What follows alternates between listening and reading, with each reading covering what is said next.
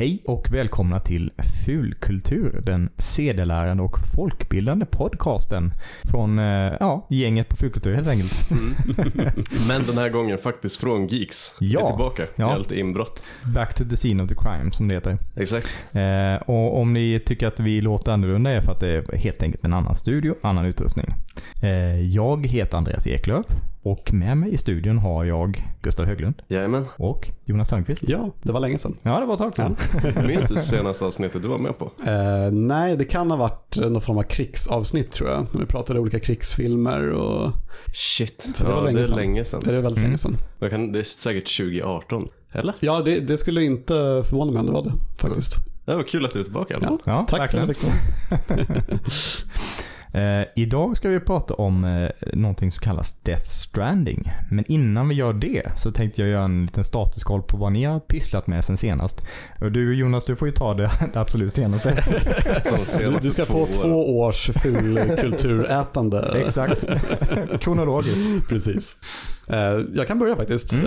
Eh, ni kan få ett trepack av mig. Det blir en film, det blir en tv-serie och det blir ett spel. Mm. Kortfattat. Jag älskar Vi trippel. börjar med filmen då. Eh, jag är Terminator-torsk kan man säga. Jag älskar Mm. Terminator 2, en av mina absoluta favoritfilmer. Och jag såg Terminator Dark Fate som eh, Oh. faktiskt positivt överraskade mig. Eh, efter en jävla massa skit Terminator-filmer. Då ska jag inte säga att Dark Fate är en bra film.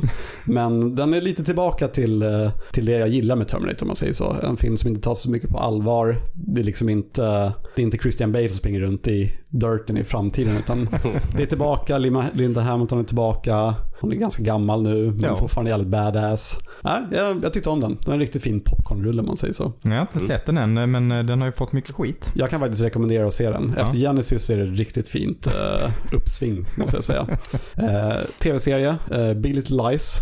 Vart Åh. mycket snack om det i en fulkulturs slackkanal. Mm. Eh, Jag började titta på den när den var ny, tre avsnitt. Sen så rullade jag av den och missade helt och hållet. Men sen började min sambo kolla på den och sa att nej men du måste kolla på den här så vi kan se säsong två. Så nu körde vi igenom ettan och tvåan av säsongerna. Jävla bra serie alltså. Ja. Fy fan. Ja. Det, jag var till och med tvungen att signa på HBO igen för att se det här.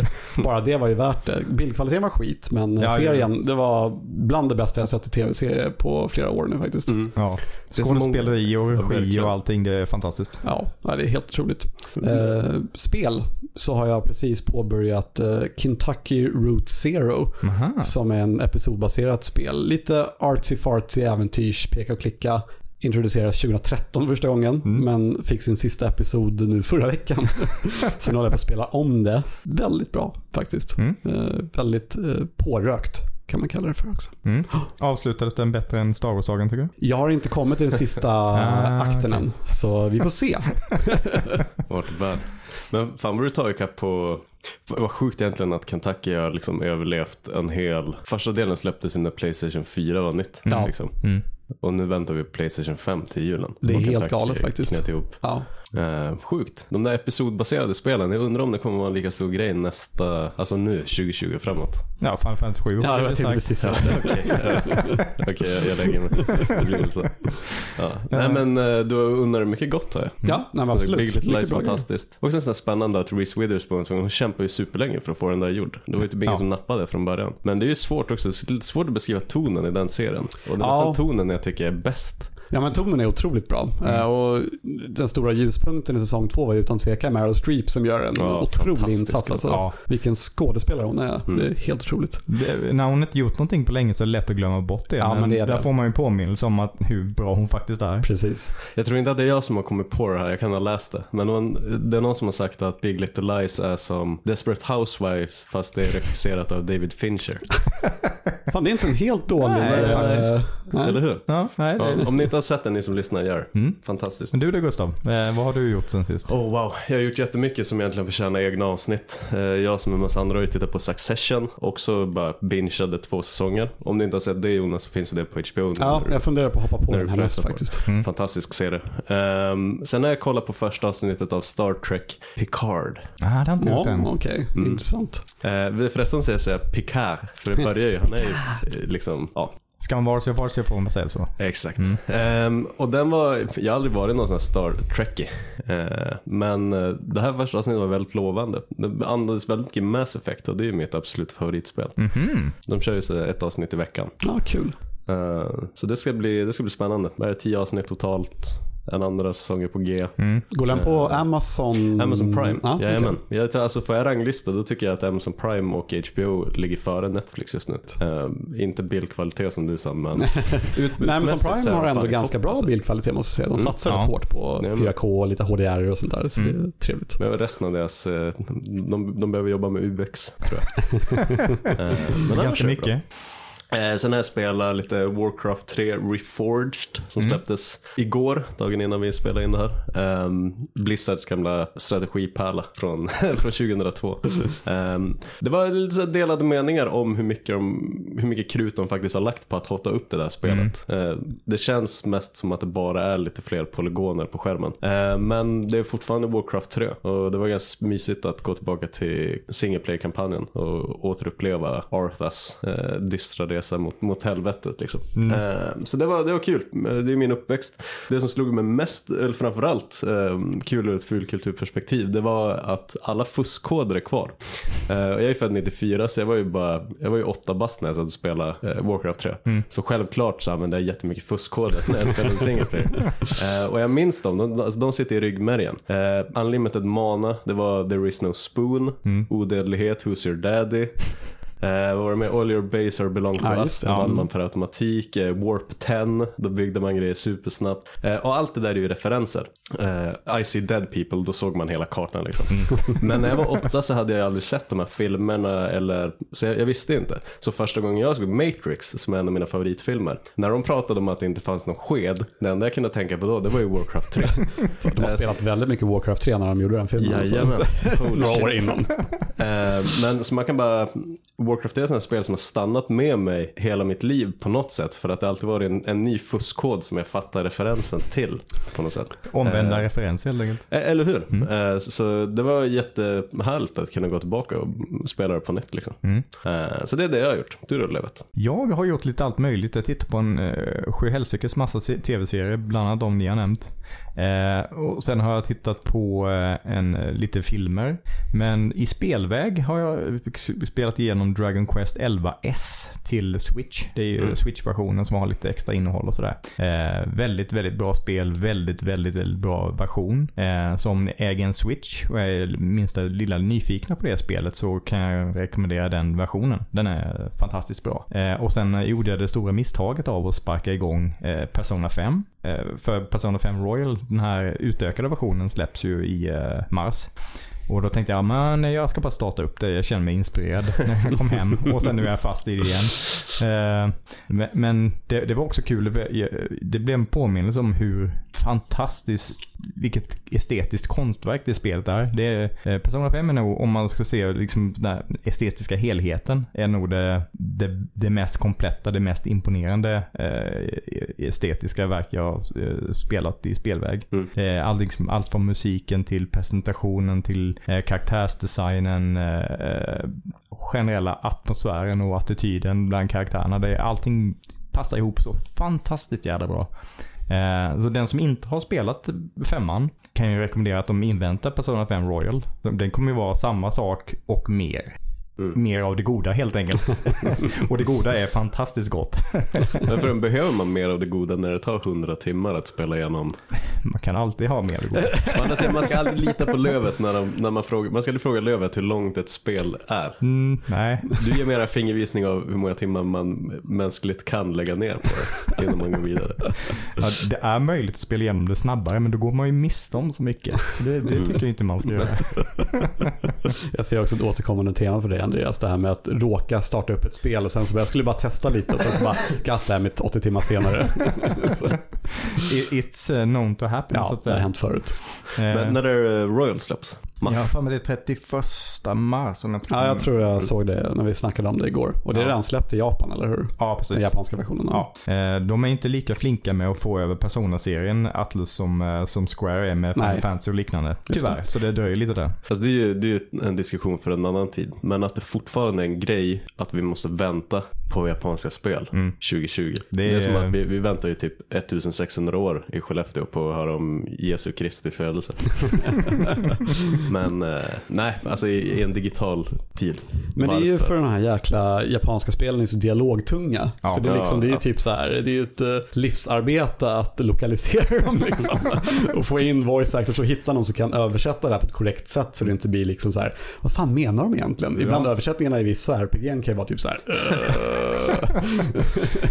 Ja men det, det, det är ju, andemeningen i, i dialog är ju så svår att, att översätta om man det. inte har någon som, som, som verkligen förstår vad det är källmaterialet försöker Precis. säga. Vi skrattade ju gott när jag spelade Nino Kuni 2 och så kunde jag eh, låsa upp en uppgradering och då stod det att nu kommer din lilla Pikmin att ge dig blue balls.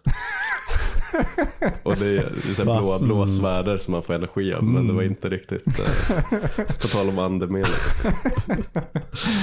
Men eh, på tal om dialogtunga japanska spel. Vi ska ju Mm. prata om Death Stranding. Eh, Hideo Kojima, den japanska spelautörskaparen, eh, senaste verk. Eh, och det är ju, eh, för de som inte är bekanta med den här än så är han mest känd för eh, Metal Gear Solid-serien som han eh, Eh, producerade under sin tid med Konami. Eh, vi, och där, redan där kunde man ju se hans kännetecknande brett, udda berättarstil. Väldigt cineastiska spel med mycket dialog. Lite halvoslipad spelmekanik men eh, ändå för den, för den som tilltalas det så, av det så är det ju fantastiska verk. Eh, och sen hamnade han och eh, Konami på, eh, eh, det var lite, lite, lite schism där som fick, gjorde att han fick lämna och starta eget, Kojima Productions. Och då skapade han Death Stranding. Eh, och det är ju det är inte ett självklart spel att beskriva. Det är Nej. inte ett självklart spel att recensera som du känner till Gustav. Jajamän, jag recenserade för Z i, i höstas. Ja. Ja. Och, och det är ju det är lite av en vattendelare även bland de som, de som spelade. Eh, de som bara tittar på det är inte riktigt säker på vad det handlar om och de som spelade är, är inte alltid helt sålda på det. Eller så är man fullständigt såld på det.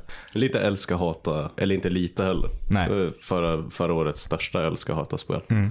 Och det är ju det, är ju, det som gör det att det är så svårt att beskriva och bedöma hur andra kommer tycka om är ju för att det är, det är en sån blandning av eh, genrer och speltyper som inte, som inte har samlats i ett och samma spel tidigare. Kombinerat med Kojimas unika berättande. Mm. Eh, för det är, ett, det är dels ett open world-spel. Det är dels en paketfraktarsimulator. det är dels en postapokalyptisk eh, domedags, eh, efter domedagens värld. Där, eh, där spöklika varelser som kallas BTs eh, ränner, runt på, ränner runt i världen och skapar bekymmer för de som ska försöka frakta saker. Eh, och då spelar man ju, tar man ju rollen som, eh, eh, som spelas av Norman Reedus. Eh, som är känd från Walking Dead. Walking Dead-serien, precis. Eh, och och det är, det är, hela den här världen är ju fylld av karaktärer som är eh, typiskt Kojima underliga men ändå väldigt, väldigt välskrivna. Mm. Eh, med eh, putslustiga namn som eh, Die Hard Man och liknande. Heartman, Heartman, Hard Man, Mama. Mama, Deadman. Deadman. Just det. Jesus. Och det är väldigt, så här, det, är väldigt eh, beskrivande namn. Namnen är ju liksom det de, det de är eller det de gör. Ja, verkligen. Och, och, och själva grundhandlingen är ju att det, i, i rollen som, eh, eh, som spelas av Norman Reedus ska du färdas ut i världen och koppla upp olika stationer för att skapa ett nytt, ett nätverk i det nya USA. Eh, som, är, som är i princip det är helt förstört efter den här eh, utomjordiska, eh, eller den här, den här noll, noll-eventet. Alltså förklara det här i en, i en podcast på cirka en timme. Det är fan jävligt imponerande om vi skulle lyckas med Vi det. går redan bet. Alla vi tre spelar det här spelet i typ mer än 50 timmar. Vi kan fan Det inte berätta vad det går ut på. Mm, extinction event. Så det Nej, här, men, och grejen är väl egentligen, du- du ska få fortsätta men, men poängen är väl att ehm, hade det här spelet varit en helt vanlig så här, tredjepersons eh, shooter som, som vilket annat liksom. Mm. Eh, och berätta samma story och samma värld. Då hade man typ suttit och haft problem med att liksom eh, pitcha eh, handlingen i spelet. Ja, men nu- måste man också förklara att fast det är inte typ en shooter, det är en paket, det är ett paketspel. Du kan skjuta. Man kan skjuta, Ja. men, men det är liksom, man lämnar paket. Ehm, så, så det blir så många lager och så sen så fintar man bort sig själv. Men, eh, men ja, det enklast förklarat är väl, det är så här postapokalyptiskt, USA går åt helvete och spelaren ska färdas från östkusten till västkusten och koppla upp någon typ av magiskt 5G-nätverk så att, så att alla kan prata med varandra igen. Ja. För alla är isolerade i bunkrar typ. Ja, precis. Och sen det, det är ju inte, det är inte bara att du ska återskapa eh, liksom det nya USA. Sen har du hela den här bakgrundshistoriken med eh, Mads Mikkelsens karaktär. Eh, som man bara får antydningar om vilken roll han spelar i början. För, för att sakta men säkert förstå hur, hur det hänger ihop med, Mm. med den här postapokalyptiska världen och eh, vad han har spelat för roll. Eh, och det, det, det, det är ju så jätte, även om man går in på spoilers så är det ju jättesvårt att väva ihop förklaringen av allt, alla karaktärerna, alla bakgrundshistorierna, eh, hur det kopplar ihop till den här nuvarande situationen som man, eh, som man utforskar i spelet. Det är ju, eh, det- jag, jag respekterar att du, eh, du gjorde ett väldigt bra jobb i din recension med att försöka sammanfatta intrycken av vad det här är egentligen. Ja, men utan att kunna spoila någon, någonting egentligen om vad som händer. Ja. Eller, Vi skulle behöva en timme bara att prata om vad allting, hur allting hängde, hängde ihop. Ja. Men vi tänkte väl inte spoila för mycket Nej. här och nu. Eh, Det är fortfarande kanske ett nytt spel. Eh, Men, men för er som inte var med, eh, ni som lyssnar, när spelet avtäcktes och följde det sen fram till release så var det ju väldigt, väldigt kryptiskt. Och du pratade snabbt om Mads Mikkelsen eh, som väldigt tidigt kom in och var liksom så här, den, här, den här danska superstjärnan som var med i en Bond-film. Han, han är med i Death Stranding och Kojima är ju liksom en film, filmgeek. Som Han, är tog- han tog ju med sin kompis Guillermo del Toro också. Ja, Eh, och det är ju bara sånt, alltså alla karaktärer spelas av skådisar. Le- Lea Seydoux, Mads Mikkelsen, Norman Reedus, Guillermo del Toro spelar Deadman, eh, han Nicolas Winning Refn, Ja, precis.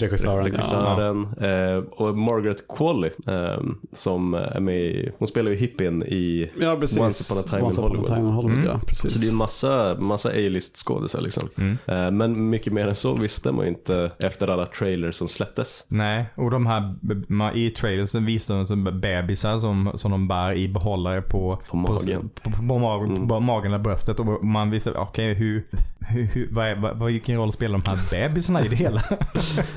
Men jag tycker inledningsvis också när de första trailersen kom. Jag menar, först visar de ju det här med eh, Norman Reedus på en strand. Han håller, har en massa USB-minnen runt halsen.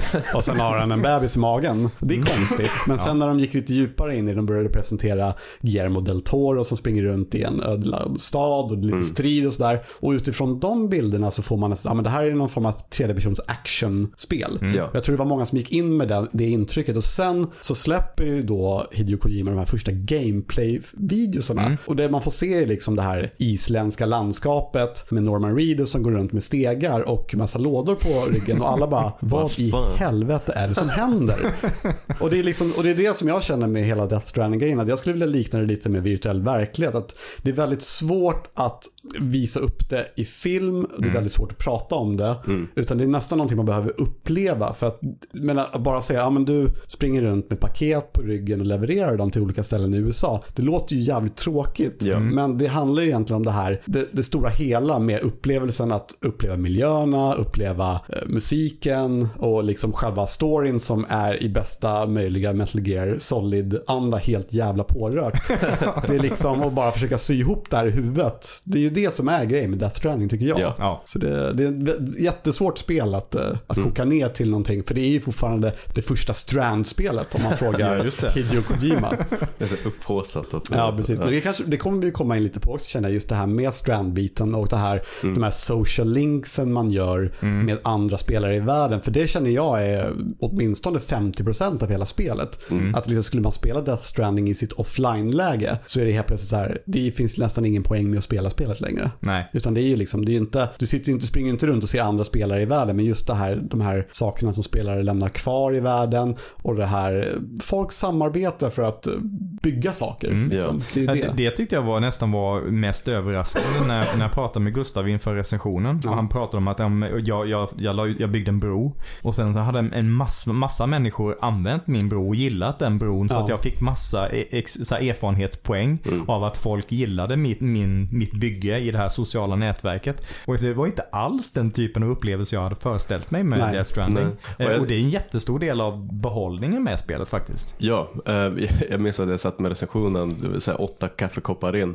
och tyckte att det var svårt nog att liksom prata om allting. Sen insåg jag eh, när jag hade skrivit jättemycket att så här, fuck, fuck, fuck. Jag, är- jag har inte skrivit någonting om multiplayer-delen. Mm. Och, och det var som Jonas sa, någonting som jag satt och var, verkligen var så här, tagen över. Jag minns supertydligt första gången jag verkligen slog mig att så här, shit, det här är någonting mer än det här eh, Dark Souls-greppet. Och jag tänkte snabbt att jag skulle förklara för att det var också en sån här grej när spelet presenterades eh, och, och det började pratas om att ja, men det är ett single play-spel men det finns någon typ av multiplayer-komponent att du kan, du kan se eller känna av andra spelare som gör samma grej. Ehm, och för er som lyssnar som har spelat Dark Souls, ehm, ni vet ju att där kan man lämna skyltar i världen och säga typ här finns det ett föremål eller akta dig nu blir det farligt typ. Ehm, och alla tänkte väl att det skulle vara något, något sånt. Ja. Väldigt så här nerskalat, eh, liksom ett skimmer av ett multiplayer-läge.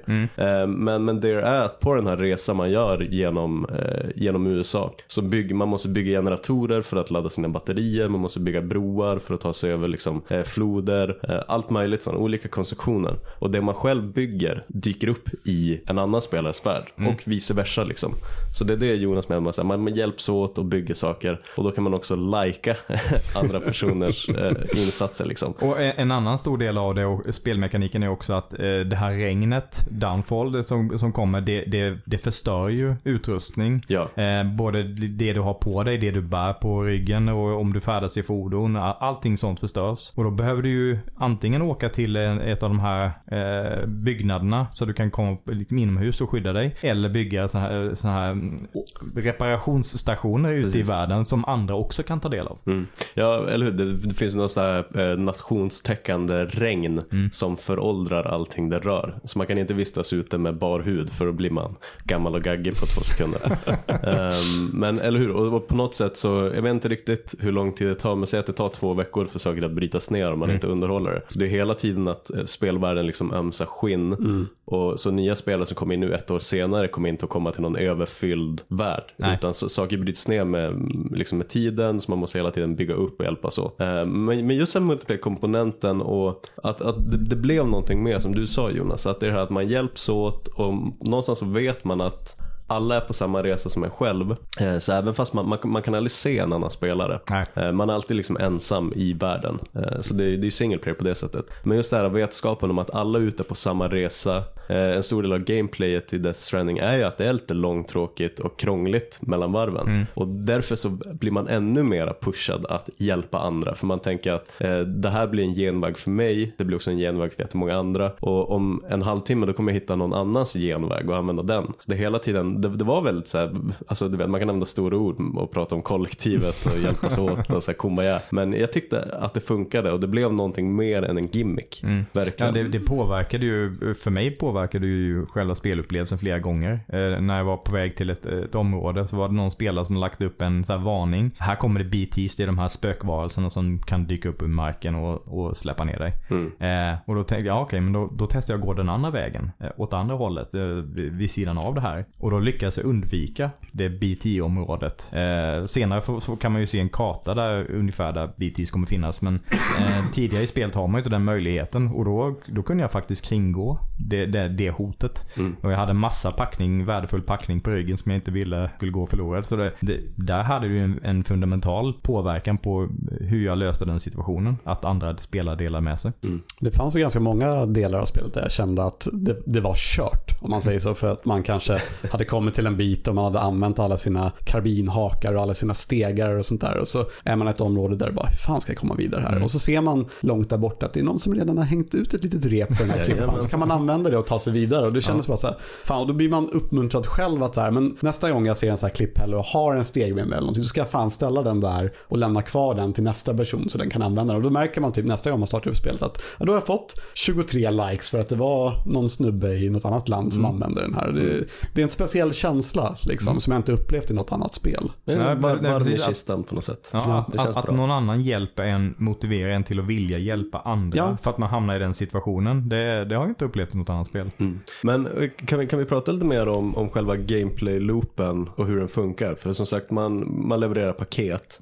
Eh, men det säger inte så mycket egentligen. Nej, det gör det ju inte. Den stora grejen det är väl egentligen hur man levererar paketen och det där försökte jag, det kändes också lite pårökt, men i min recension förklara att eh, det är liksom inte punkt A och B egentligen helt ointressanta för det är samma jävla terminal och meny varje gång och så säger de tack för paketet, här har du till paket att leverera någon annanstans. Utan det är det som händer på vägen, alla, alla, här, alla stenar man snubblar på, det är en väldigt karg spelvärld. Ja, du säger. Island Jonas och det är väldigt bra beskrivet. Det är mycket stenar, mycket så här karga floder, snötäckta toppar och det är alltid en utmaning att så balansera alla kollin man har på ryggen, man ska använda karbinhakar och stegar för att liksom navigera spelvärlden. Och det är ändå ganska nytt på något sätt. För annars brukar ju öppna spelvärldar vara snygga men väldigt transportsträckiga. Ja, Och avgränsade ändå, Ja, trots att de är öppna. och väldigt så här tydliga, här är det en set piece och här i Fallout så är det en stad men sen är det liksom bara platt öken i två kilometer. Men här är det ju verkligen liksom eh, så här, vägen från A till B som är hela grejen. Och det är där man också hjälps åt liksom i multiplayer-aspekten. Ja, Det här är nog det spel jag har suttit mest med kartan och liksom planerat rutter om man säger så. Där man ser typ så här, hur ska jag ta mig dit? Ja, det här blir nog krångligt för här är en bergshäll liksom. Men om jag går den här vägen så finns det en stig där jag kan liksom ta den här vägen och sen så ser man så här, men här har någon satt en skylt för att det är massa såna här BTs där och då ska man undvika det. Just den planeringen är också en ganska viktig del av spelet tycker jag. Där Oh ja. man liksom sätter sig ner och verkligen hittar den här perfekta rutten. Eh, och sen lämnar man ju även kvar fotavtryck i världen så man kan se var man har gått innan. Och det tycker jag är en ganska häftig grej. För den ligger ju kvar liksom under hela sin spelsession. och det, jag bara, här har jag gått en gång förut och då kan jag ta den här vägen tillbaka. Eller man kan se andras fotavtryck också. Så ja, här var det någon som gick. Och sen när man kommer fram till så här snötäckta berg där man färdas långsammare. Ja. Och även snön på, äh, åldrar ju din utrustning. Precis. Så äh, det kan ju vara en ganska stressande upplevelse av att nu är jag jättelångt ifrån målet och jag har fått varning om att min utrustning börjar brytas ner nu.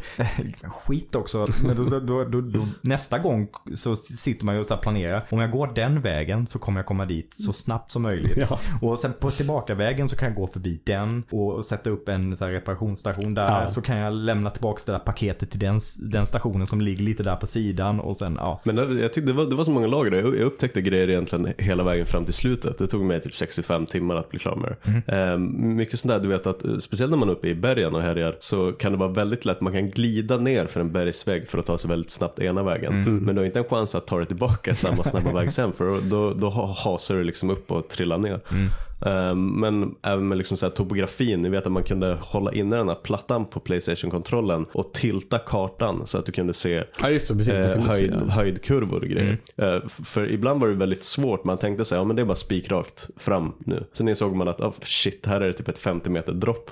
Så det här är ju här har jag ingen chans, jag har ingen karbinhake kvar. eh, så liksom att använda den som också har varit mycket en gimmick, den här tilt-funktionen på DualShock-kontrollen. Eh, jag upptäckte supersent i spelet att man kunde, man kunde byta liksom lager på världskartan och se väderprognosen. Mm, det använder jag sjukt mycket. Och spola fram och tillbaka för att se så här, okej men om, om fyra timmar så kommer det att regna här borta. Ehm, så jag kan ta mig förbi där nu men sen kan jag inte ta mig tillbaka samma väg för då kommer det vara en massa sådana här monster där. Ehm, så, så mycket som verkligen var, som du sa Jonas, det här med att planera den, den optimala vägen. För man är ju också så här achievement hunter, så när man står där i regnet och, och rösten i ens dräkt säger att ah, nu håller dina kollin på att gå sönder här. Då blir man ju frustrerad och irriterad och önskar att man hade planerat lite bättre. Och sen, men det är ju ge- generellt sett, det finns ju många bra funktioner som inte kanske förklarar eller eh, demonstreras jättetydligt. Jag, jag kom ganska långt in i spelet innan jag insåg att eh, när man eh, eh, equippar saker eh, så, så kan man växla mellan dem i de här cirkelmenyerna. Eh, där man väljer vilken eh, del av utrustningen man vill eh, aktivera. Eh, då då vä- vä- växlar man mellan olika sådana cirkelmenyer med R1 eh, Ja, precis, för mig. Eh, det hade inte jag förstått. Så jag, jag, spelade, nog säkert 15 timmar innan jag insåg att jaha, jag måste växla mellan cirkelmenyer för att kunna välja det där vapnet eller vad det nu är jag hade equippat. Så jag fick fram eh, liksom standardmenyn. Så bara, men jag har ju, jag har ju aktiverat det. Varför finns det inte här? Men det där det var någonting jag upptäckte i frustration för att eh, en del av spelet är att vapen använder ens eget blod som ammunition. Ja. Vilket är en så jävla typisk Kojima-grej. för på, av någon anledning så är de här monstren svaga för Norman Reedus blod. Mm. Så man går runt med en massa sådana blodpåsar på sig hela tiden. Ehm, och jag, jag visste att jag hade åtta, åtta, nio stycken på kroppen. Mm. Ehm, men när jag hade använt typ fyra så såg det ut som att hela inventoriet var tömt. Mm. Det är bara att man, man, man slänger inte bort tomma behållare liksom. Så då, då fattade jag att men fan, det måste finnas mer och då kunde jag klicka mig vidare. Ehm, men det var inte så att spelet sa hej det finns flera lager här. Nej, för det är ju första stora bossstriden när, när jag verkligen fick användning för alla de här blodpåsarna jag hade. Eh, då hade jag ännu inte fattat att, att det var så. Så jag gick och plockade upp massa blodpåsar och, och de blodpåsarna jag hade i den cirkelmenyn var tomma. Jag, men, Mm. Vad har alla tagit vägen? Jag har ju plockat upp dem. eh, det var ju ganska frustrerande kan man säga. Men om man skulle breaka ner liksom gameplay-loopen till sin enklaste form. Det är ju fortfarande så, så som vi sitter och snackar här. Ja, man ska binda ihop folk med det här 5G-nätverket och så vidare. Men det är, liksom, det, det är USA i en väldigt komprimerad form. Ja. Det är inte skala 1 till 1 för då har det tagit väldigt lång tid. Det är ganska långt spel, men så långt är det faktiskt inte. Och så är det ju de här städerna då som finns över hela USA. Och det är ju inte liksom Washington och Dallas utan Nej. det är ju liksom Bunker 1, Ja, precis. Är så här, bunker 2. de stora heter ju så här Not City. Lake Not City eller eh, Capital Not City. Och det är de stora städerna och där har man ju en terminal man kan gå till och plocka upp paket. Och sen där blir man ju oftast skyfflad till de här små skyddsrummen som finns ute i världen. Ja. Och där får man ju möta olika karaktärer. Det kan vara helt okända karaktärer men oftast är det ju någon av Hideo Kojimas eh, polare. typ Conan O'Brien kan vara. Eh, Det är lite konstigt och där ska man då lämna av ett paket och där får man oftast ett annat uppdrag eh, och packa upp ett till paket och gå vidare till nästa ställe. Och ju mer paket man levererar till de här karaktärerna ute i världen så får man ju saker tillbaka. Ja. Man levlar upp sin utrustning eller man får någon ny typ av utrustning. Och sen fortsätter det ju så. Och det, man, det ultimata målet är att man vill att de här eh, personerna som är i de här skyddsrummen ska binda ihop sig till det här globala nätverket för att binda ihop alla. Och vissa vill inte vara med i nätverket. Nej, då måste man göra uppdraget om. Precis, och till slut så ja men ni verkar reko. Vi vill vara med i det här nya Amerika ni håller på att bygga upp. Och så bygger man vidare och så rör man sig liksom från, från öst till västkust i USA. Exakt. Eh, och så blir det ju ny, olika miljöer, man kommer liksom till klippiga bergen eller vad man ska säga. Mm. Eh, och vissa bitar är mer karga än andra och sen blir det bara värre och värre kan man säga. och det är, ju, det är ju det som är loopen liksom egentligen. Och sen blir det ju lite in, instick också att i många av de här eh, städerna man kommer i och vissa distributionscentraler så har man ett privat rum. Och där kan man åka ner i en hiss och där har man en säng, man kan duscha, man kan kissa, man kan bajsa. Kisset och bajset är väldigt viktigt eftersom man kan använda det för att bygga granater av dem. För det är ju fullt normalt. Ja, Ja. men det var väl den. Alltså alla kroppsvätskor från Reedus eh, funkar. Ja. Tydligen. Och varje gång man sover så, så tar de lite blod av en så man får en liten blodpåse man kan ta med sig hem. och gå ut och bekämpa de här BT-gubbarna Ja. som svävar runt. sound. Och de BT-gubbarna, det är ju ändå, ändå en ganska stor del av spelet om man säger så. Ja. Och de är ju direkt kopplade till det här timefall-regnet då, som man ofta försöker undvika, men ibland kan man inte undvika det. Och då hamnar man i det och då vet man att hmm, snart kommer det nog komma någonting. Och då har man ju sin lilla sån här eh, kompissensor som sitter på, på axeln. Som jag, jag gillar verkligen det, hur den är utformad. Den känns väldigt så här spattig och Ja, den pulserar liksom i takt med hur nära man är de här BTsen. Så ju närmare man kommer desto mer pip, pip, pip, pip, pip, pip, pip. Lite som den här sensorn i Alien 2 som Ja, man går runt med. Ja. Exakt. Så det känns lite så. Och till slut så blir man tvungen då att antingen bekämpa de här BT-gubbarna med sina bajsgranater. Mm. Eller så kan man ju då smyga förbi dem om man är väldigt duktig. Eller bara springa utav helvete. Ja, man kan ju springa som en galning också. Men då är risken att man hamnar i en eh, svart kärflod Mm. och sen kommer en jättestor val och äter upp en. Som sagt, Kojima. Ja, precis. Och, ungefär. Ber verkligen om ursäkt för min rethosta. men, eh, men ja, och premissen är ju helt enkelt att den här postapokalypsen har försatt folk på något sätt i limbo. Death Stranding spelar ju på det här med strandade valar. Att istället för att föras vidare som, som folk ska så kom, stannar de kvar som sådana här BT-monster monster. Ehm, och de här bebisarna som har på magen, det är de som är kopplade till den här robotkrattan på, på, på axeln.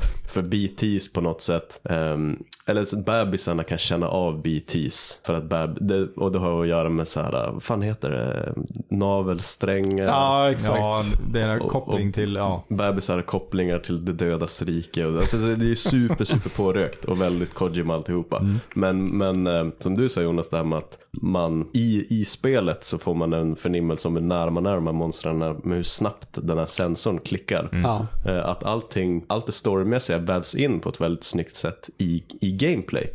Eh, Och det är inte så mycket som bara hör till storyn men som inte gör något avtryck i själva spelandet. Utan det, det mesta liksom hör ihop. Eh, Både de liksom raffinerade inslagen och de superdumma inslagen att man kastar bajsgranater för att liksom vinna mot en boss. Typ.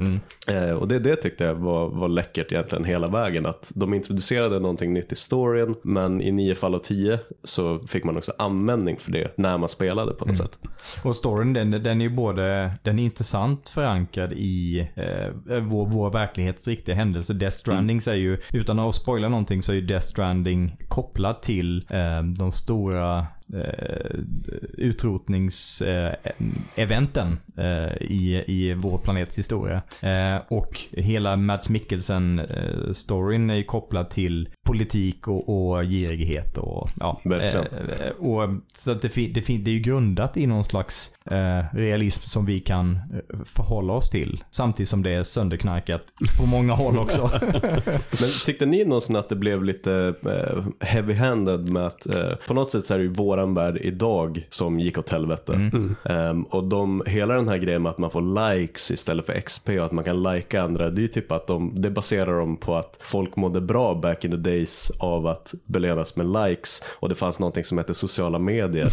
Eh, och alla folk, de hade smartphones och en massa vänner runt om i världen och sånt där. Eh, vad, vad tyckte ni om den grejen att det är väldigt mycket budskap om våran värld idag på något sätt? Jag tycker det var ganska intressant. Det är ju lite av en social kommentar liksom av, av nutiden. ja. Eh, Och ändå så fick de, lyckades de spinna om det till någonting positivt. För de flesta, om man tittar typ på Black Mirror, så gör de det totalt omvända med det här like-kulturen och allt det här. Att ah, men om du inte får likes, då är du ingen i samhället och Nej. därför får du inte köpa en biljett till tåg. Liksom. Exakt. Men här är det mer så här, ja men det, likesen är alltid någonting positivt. För då har du alltid gjort någonting bra för, för det stora hela. Det Så är en upps- uppskattningsmätare vad du har tillfört mänskligheten. Ja, precis. Och det är ändå ganska fint på något sätt. Ja. Det är inte någon som har trollat på internet får massa likes liksom, utan det Alltså, jag tyckte också att eh, det här ska ju ändå utspela sig efter att den värld vi känner till nu gick åt fanders. Och sen så försöker de bygga upp det igen. I inte, inte, inte så avlägsen framtid. Och då är det ju ändå ganska naturligt att de baserar det på mekanismer som vi kände till innan allting gick åt skogen. Eh, så jag, jag tyckte det kändes ganska naturligt ändå. Ja. Och sen så här, och framförallt som ni säger, alltså den huvudsakliga sociala kommentaren är väl att, ehm, att isolera sig och, och skapa liksom klyftor, det är en dålig grej. Ehm, inte liksom så här social media bad grejen och som du med, med Black Mirror som verk, verkligen gör en dystopi av Nej, den här teknikhetsen. Ehm, utan nä- nästan tvärtom på något sätt. Ehm, men sen tyckte jag, läste ni mycket av de här, för sp- spelet är också en väldigt så här rik eh, typ eh, codex på något sätt. Eller att man, man får hela tiden mail och lite så intervjuer man kan läsa saker eh, från andra karaktärer eh, sen flera år tillbaka. När man är i sitt sådana här privata rum. Ja. Eh, lä- läste ni mycket av det? Jag läste nästan allting jag fick in i alla fall skulle jag säga. För det tyckte jag verkligen fläskade ut liksom världen på, på ett jättehärligt sätt. Mm. Jag tycker bara det, det blev ganska många sådana som inte var så givande. Så eh, det blev svårt att sålla bland de som bara var en, det var någon tjomme som kommenterade ja kul att du kom förbi och hjälpte till med det här och ja jag är intresserad av den här tjejen men det är lite, lite problematiskt och så här, och jag bara, ah, okej jag är inte intresserad av det. Men sen så kommer ju de där guldkornen lite då och då. Eh, och eh, jag, jag lyckades spela några timmar utan att läsa några av dem för att eh, de hade blivit förlorade i, i flodvågen av skräpmeddelande helt enkelt. Eh, nej men alltså, för, för jag, framförallt så tyckte jag där att de ställde väldigt så här, intressanta filosofiska frågor om allt från eh, så här, själen och kroppen och prata om liksom de, de gamla egypterna. Mm, det. Eh, Ha och ha. Ha Ja, och precis. ha, Mm. precis. Eh, men även väldigt mycket om vad det innebär att ha ett medvetande, eh, AI, Mm. Eh, Um, kan, en, liksom, kan en robot dö? Den har ju aldrig levat. Mm. Och så här, har, kan en AI ha en själ? Jättemycket sånt um, som, som var väldigt mysigt att sitta och läsa. Speciellt i tandem med att slå på med den fantastiska musiken Mm. Mm. som också är en stor del av spelet. Um, vad, vad tyckte ni om, om musiken i Death Stranding? Jag skulle säga att det är en av de starkaste egenskaperna med spelet. Eh, Ja. Det, det är många scener som, som inte alls hade varit i närheten lika starka om det inte hade varit de liksom, perfekta ljudspåren. Mm. Eh, eh, dels de egenskapade, Ludvig Forsell heter han va? Ja. Ja, just det. Ja, eh, dels de egenskapade verken men även de eh, från an, andra artister, Churches och några andra som de har Ja. plockat in musik Low från. roar. Precis, Ja, low roar. low roar. Eh, som passar så perfekt och, och verkligen förstärker känslan av liksom, om man kommer in i ett, ett, liksom ett dalområde och saker och ting öppnas upp framför en och så kommer det där ljudspåret som, som verkligen cementerar den känslan av att nu står jag inför någonting nytt och stort och jag vet inte vad som kommer hända. Det, det ljudet, ljudet kapslar in den känslan helt klockrent. Jag är hatten av till, eh, till både Ludvig Forsell och ah, liksom alla andra inblandade i musikproduktionen i det här spelet. Jag tycker just att den här sparsamma användningen av musik i spelet gör så väldigt mycket också. Mm. För det är stora passager som, där det inte är någon musik. Och man är ganska van vid att spel nu för tiden har musik, så det ligger, Ja. ligger en, en liten matta i bakgrunden. Mm. Men så är det inte riktigt i det här spelet. Det är som du säger Andreas, att det är vid speciella händelser. Ja. När det liksom, det blir ju lite lökigt när det helt plötsligt kommer upp en credit-grej på sidan, vilken musik det är som spelas. Men det är lite Kojima det också. Ja. Men det, det finns ju en, en del i början, det är svårt att ut, inte spoila någonting, men det här händer ju ganska tidigt, just den här biten när man ska bära en, en kropp Mm. till eh, och, och bränna den. Mm. Och det är en av de första delarna när de verkligen börjar liksom använda sig av musiken för att förmedla en känsla Mm. eh, av ensamhet och lite så här hopplöshet. Liksom. Men lite Och det- sorg också. Ja, men precis. Och det Ja. påverkade mig väldigt mycket. Jag hade ju egentligen ingen koppling till den här personen som var död. För det var en Nej. person som de precis hade introducerat egentligen. Mm. Men just den musiken ihop med faktumet att jag var på väg till en förbränningskammare för att slänga den här kroppen så att den inte förvandlas och spränger en bit av en stad. Det är också en del av spelet. Ja. Det, just det, och de använde sig av kamerarbete på ett väldigt snyggt sätt också. Där de i Mm. princip pannade ut från karaktären och Mm. visade upp landskapet när man gick där. Och det var, fanns ingenting annat. Det var ganska kargt liksom. Mm. Och det tyckte jag var väldigt fint. Men, Ja, men det, Kojima har ju en väldigt eh, cineastisk ambition. Ja. eh, Ja. Det har ju i, även i Metal Gear-serien, eh, han har ju nästan velat vara filmregissör har det Ja, många gånger. nästan. Och det, det märks ju hur han, hur han och hans eh, kumpaner framar olika scener i spelet. Det är ju väldigt film, filmiskt i hur de gör det. Mm. Men det är, nästan, för det är nästan det som är, ehm, just som du säger Jonas, att det de gör det är att de, de pannar ut, de zoomar ut kameran liksom. Men man får ju fortfarande styra själv. Ja. Och det är väldigt, det är fint på samma sätt, eh, ni som lyssnar har en fin relation till Red Dead-spelen. Lite samma sak, att man kan, man kan fortfarande rida på sin häst och så kommer en väldigt fin låt i bakgrunden. Eh, Men man, man fråntas inte kontrollen. Sen finns det ju eh, alldeles för långa mellansekvenser i Death Stranding också. eh, Där man bara tittar på liksom en film. Men, men just de ögonblicken när det kommer in liksom en väldigt, väldigt sån somber fin låt från Low Roar och en dal öppnar upp sig men man får fortfarande promenera i sin egen takt och uppleva jag är väldigt glad att man inte fråntas kontrollen i de ögonblicken. Nej, för då hade precis. den inte blivit samma grej. Då hade man inte känt att man var ute på den här resan och att det bara kom som en stämningsförhöjare. Typ. Så Ja, blir det också väldigt komiskt när man kommer in i det här lite eh, otroligt fina dalen, den här jättestämningsfulla musiken. Det första man gör är att dratta på rumpan nerför en kulle. Och det ser så fruktansvärt roligt ut bara. Ställer sig och urinerar så det kommer upp massa svampar. Ja, precis. Och, Mm.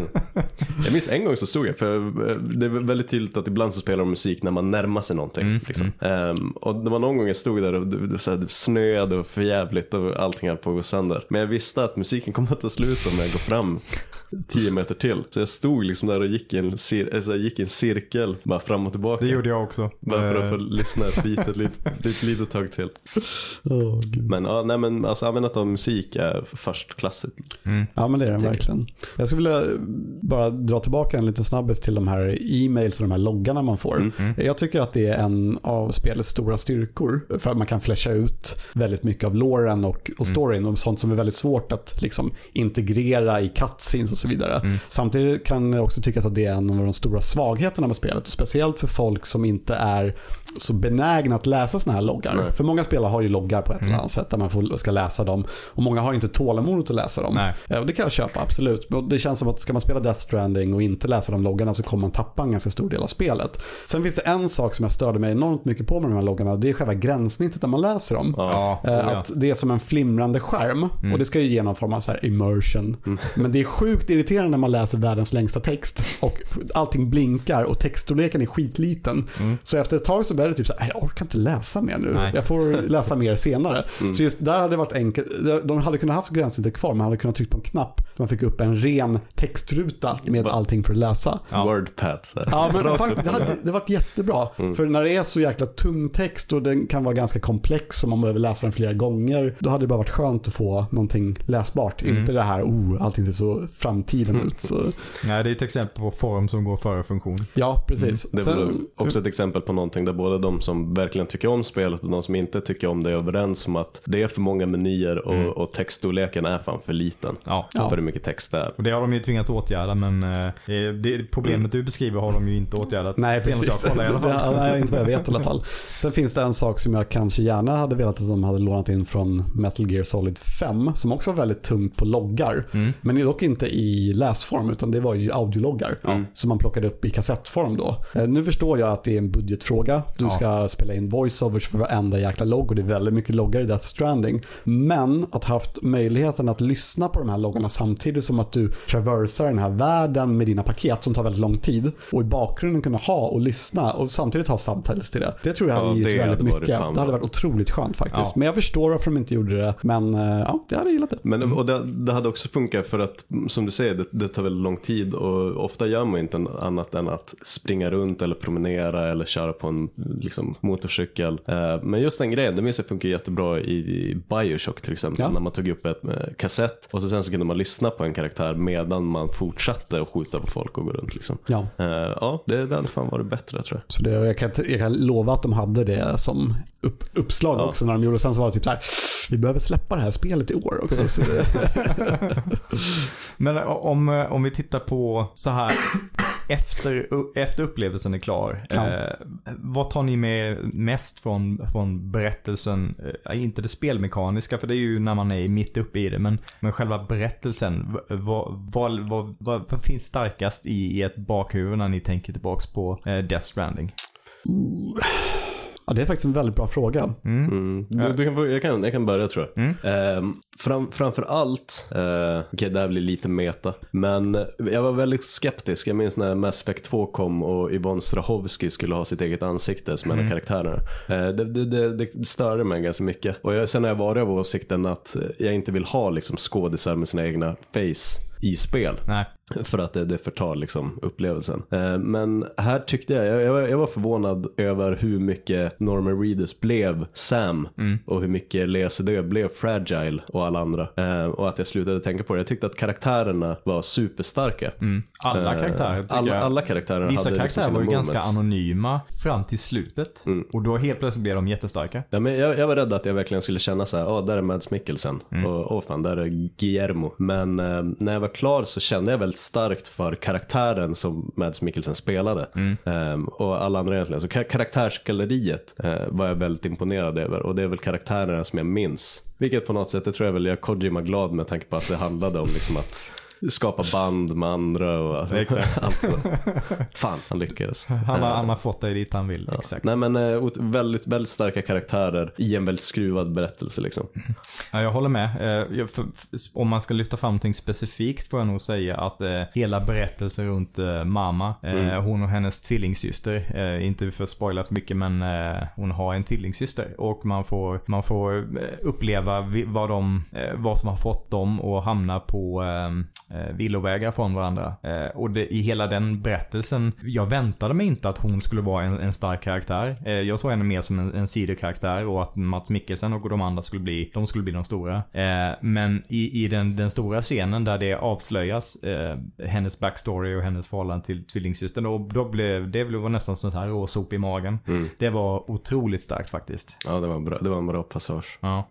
Alltså jag tar inte med mig så mycket från, om jag ska vara helt ärlig, när, när de sista eftertexterna rullade, de sista säger jag för att det, det var några många. stycken eh, passager där. Ja. Så var jag, jag kände mig inte så tillfredsställd med själva storyn i spelet om man säger så. Okej. Jag tyckte att den, den höll inte riktigt hela vägen om man säger så. Och den kanske stressades på lite väl hårt mot den sista passagen av spelet också när de skulle börja flasha ut exakt vad allting är och så vidare. Men jag tror det är mycket, det är ju karaktärerna jag spelade spelet för skulle jag säga. Eh, Och i slutändan var det liksom inte destinationen och eh, uppvigningen av storyn som gjorde det tillfredsställande utan det var liksom hur, hur mänskliga de här karaktärerna blev tror jag också. Och just, jag menar Die Hardman hade ju eh, en väldigt prominent roll i hela spelet. Ja. Och han ändrade ju sitt framförande väldigt eh, mycket mot slutet också där han fick, eh, ja, han fick leva ut liksom.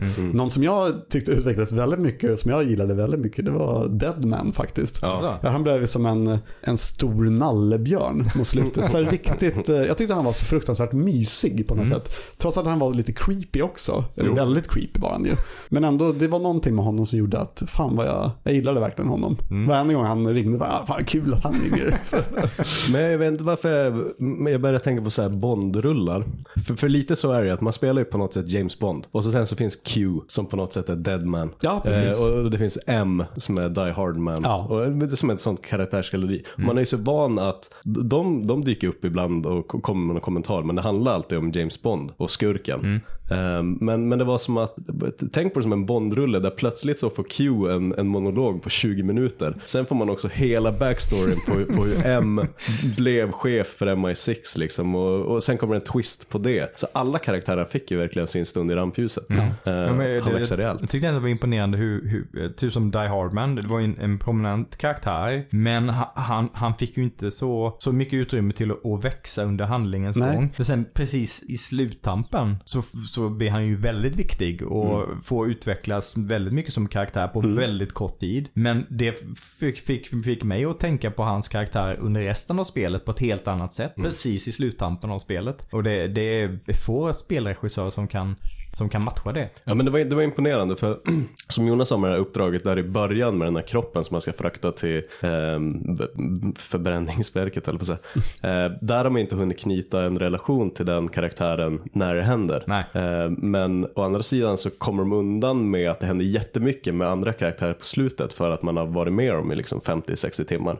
Och då kan de berätta supermycket på liksom 20 minuter och så träffar det ganska bra. Eh, men, men jag håller med dig Jonas om att själva, själva handlingen, plot pointsen, det blir lite så här uh, Matrix Revolutions på slutet Ja. när de måste förklara hur, hur hela Matrix fungerar och vem Neo är och hur allt hänger ihop och det var det som hände. Och så, här, så det blir väldigt så här, lite ketchup-effekten att det ska Precis. bara dundra på. Men alltså helt ärligt talat så är ju det ett signum av Kojima också. ja. att det är inte alltid liksom destinationen som är det viktigaste. Nej. Det är som Metal Gear Solid 5 som jag tycker är ett otroligt spel liksom ur en gameplay-aspekt. Och det har extremt intressant story fram tills att den storyn inte betyder någonting längre. Och så är det i många av de spelen. Ja. Eh, att det, han har liksom svårt någonstans att sätta den här punchlinen och få en, få en tillfredsställande slut på sina stories. Det är inte alltid, men ofta är det så. Och det, det gör vi kanske inte jättemycket heller, för jag tror det kan vara svårt att hitta det här perfekta slutet på en så konstig historia också. Ja. Ja. Och det var väl kanske det som fällde Metal Gear Solid 5 också. Att eh,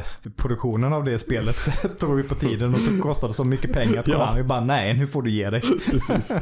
Men även, även det superhyllade Metal Gear Solid 4, eh, skulle man sammanfatta storyn i det spelet så inser man att det mesta baserar sig på liksom en 40 minuter lång mellansekvens som kommer efter eftertexten Ja, på något ja. sätt. Så, det- så det, det är ju liksom, som du säger, det är hans signum att bara komma till 99% av resan och vara såhär, fan. Ja det, det, det är ju väldigt spretigt och Ja. uppdelat i ol- olika sekvenser som är spretiga i sig. Ja. Så det är inte bara en sekvens som är, som är sån. Det är ju flera flera sådana under spelets gång. Mm. Eh, där är ju Metal Gear Solid 3 egentligen det enda i serien som, som jag skulle säga att han, han lyckas knyta ihop säcken på ett vettigt sätt. Mm. Eh, de, nästan alla andra de andra spelen är ju ganska röriga. Men eh, sen eh, in, innan vi eh, går och käkar lunch eh, så vill jag också veta en sån en gameplaymässig grej som ni tar med. Om ni bara får välja en. Mm. Bara Shanghai din, din agenda. Du kanske Eh, hade tänkt att fråga absolut. det. Kör på. Kör på. Eh, jag, jag, jag gillar nog nästan mest att eh, tanka upp en massa eh, paket på, på flaket på en pickup och bara hightaila det. Eh, försöka få med så mycket paket som möjligt så jag skulle få så mycket XP som möjligt när jag kom till nästa station. Det tyckte jag var fantastiskt roligt. Mm. Och bygga, hjälpa till att bygga vägar så att både jag och andra kan eh, mer säkert ta mig till, eh, till nästa station. Så. Mot slutet av spelet fick jag en fix idé att jag skulle bygga såna här ziplines överallt. Åh gud, det det. när det öppnades upp, det zipline-konceptet, så kände jag så här, fan ska jag göra med de här? Det känns ju helt poänglöst. Men sen när man kommer till den här bergspartierna med väldigt mycket snö Ja. och det tar tusen år att ta sig någonstans och ens utrustning går ju sönder bara man tittar på eh, snön. Eh, där började jag känna, fan vad kul det är att bygga ziplines. Och det var, ja, så det var just den, den byggaspekten när det kom ny, nya byggnader att bygga som verkligen underlättade för en och gav eh, så här quality of life-förändringar. Liksom. Det, det tyckte jag var sjukt kul. Hela byggaspekten överhuvudtaget i spelet tyckte jag var jätteroligt. Ja, ja men just den här grejen, man, man vet hur, hur jävla kämpigt det var första gången man skulle ta sig över, över berget. Men nästa gång man gör det, då sippar man sig förbi på, på alltså bokstavligt talat 10 sekunder. Ja. Och känslan är ju bara, jag är ett jävla geni. Ja, vissa, vissa av de där lösningarna man fick ihop, då kände man sig rätt eh, briljant faktiskt. Ja. Sen tyckte jag till en viss del också att, eh, att raida sådana här mule encampments var ganska roligt.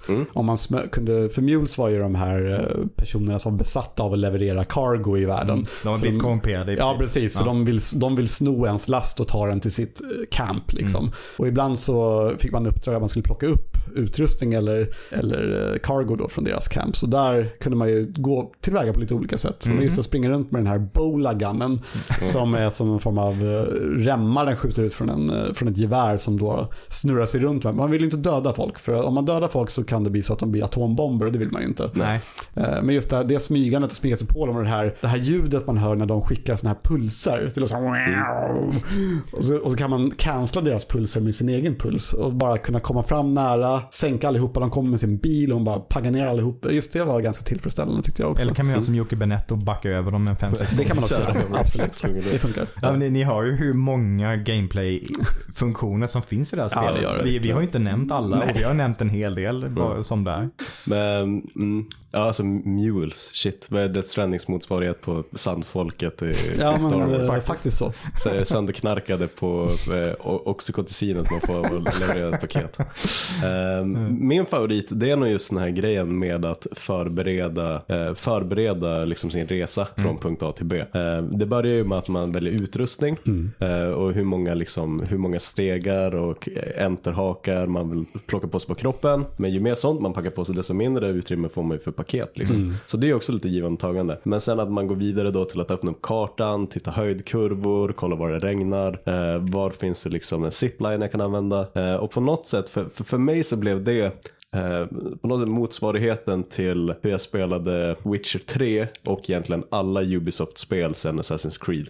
Att man tittar på kartan och man vet att jag ska dit ner för där har jag ett quest. Och på vägen så kan jag zigzacka de här tre frågetecknena. Eh, och på något sätt så är det så man planerar rutten i, i vad ska jag säga, ett vanligt open world-spel. Där det finns en massa aktiviteter utströsslade. I Death Stranding så fanns det inga frågetecken på kartan. Utan det finns ju bara punkt A och punkt B.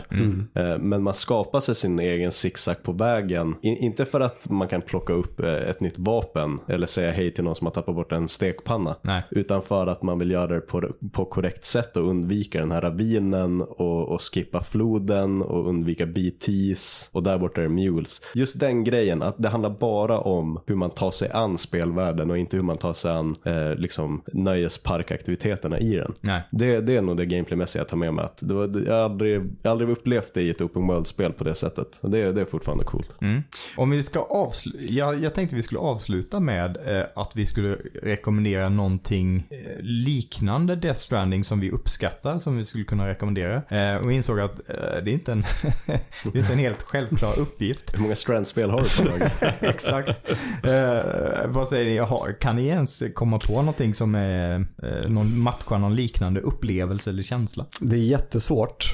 Eh, Men återigen faktiskt, om man skulle gå tillbaka till Metal Gear-serien. Nu är ju det inte- alls samma spel på något sätt och vis, men samtidigt så fick jag mycket sådana vibbar under tiden jag spelade. Det var ju Metal Gear Solid 5, som är ett, det, det, jag tycker det är ett helt otroligt spel, verkligen, ur en spelmekanisk synpunkt. Och det märks att Kojima har burit vidare många av de elementen han implementerade i det spelet till Death Stranding. Eh, och då ska man inte leverera paket längre, utan du ska ju leverera dina kulor i facet på folk. Men, men liksom just det här stealth-mekaniken, det här rörelsemönstret, även storyn till ett visst, på ett visst sätt är ju också ganska snarlikt hur den berättas. Liksom. Den är ganska lösryckt och det blir lite små sektioner med långa cutscenes och sånt där. Så det, om man är mer intresserad av en actionaspekten och gillar det här smygandet ändå, men samtidigt ute efter någonting väldigt speciellt i storyväg så skulle jag säga Metal Gear Solid 5 faktiskt. Mm. Du då Gurra?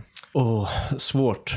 Först tänkte jag säga rekommendera musiken, men jag är inte säker på att det är, nog, det är nog mer att man eh, tycker om musiken för att den passade bra i spelet och Ja. inte tvärtom. För annars är det bara som att rekommendera ett album och så är det hit, hit och miss liksom. Ehm, nej, jag tycker att det är skitsvårt. För mig var det verkligen att jag var jag hade, jag hade sett ett vanligt open world-spel och hur det görs eh, av alla andra företag så många gånger tidigare. Att det verkligen blev en frisk fläkt. Så kanske en sån här omvänd rekommendation att eh, om man uppskattar open world men är lite less på hur, att, att det har blivit liksom en, en formel och att alla gör det på samma sätt eh, så rekommenderar jag det. Men sen för mig är det lite samma, samma upplevelse som när jag såg typ Matrix första gången. Att det är en väldigt, så här, det är en väldigt ny värld och de räds inte att berätta en väldigt egen historia och komma med massa flummiga pårökta inslag. Ehm, ja, nej, alltså jag är ingen så här konkret spelare i det här spelet för att få någonting liknande. Nej, Men, nej för, eh, för min del, jag kom på att eh, jag är tvungen att kombinera en, ett spel med två filmer för att få något liknande.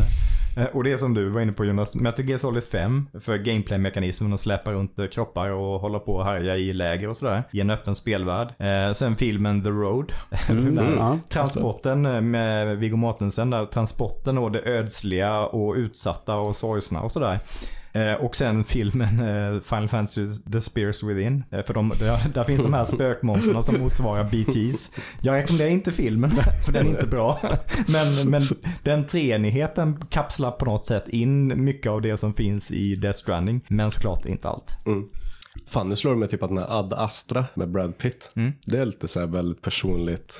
En lång resa, lågmält. Death Stranding i rymden. Jag vet inte, sen kan man, man kanske kan preppa sitt tålamod och kolla på typ Blade Runner 2049 som är väldigt en slow burner. Och Death Stranding är ju väldigt mycket en slow burner. Oh ja. Eh, Det, det kommer att ta ganska många timmar att köra igenom det. Eh, Och mycket är att bara promenera runt. Och med de orden så är vi klara med ett avsnitt till. Jajamän! Ja, tack för att ni lyssnade idag och eh, en eh, fantastisk fulkulturell resa fram tills nästa avsnitt. Får vi se vad det handlar om. Mm. Tack så mycket för att ni var med. Tack så mycket. Tack detsamma. Hej då. Ha det bra! Ja, då.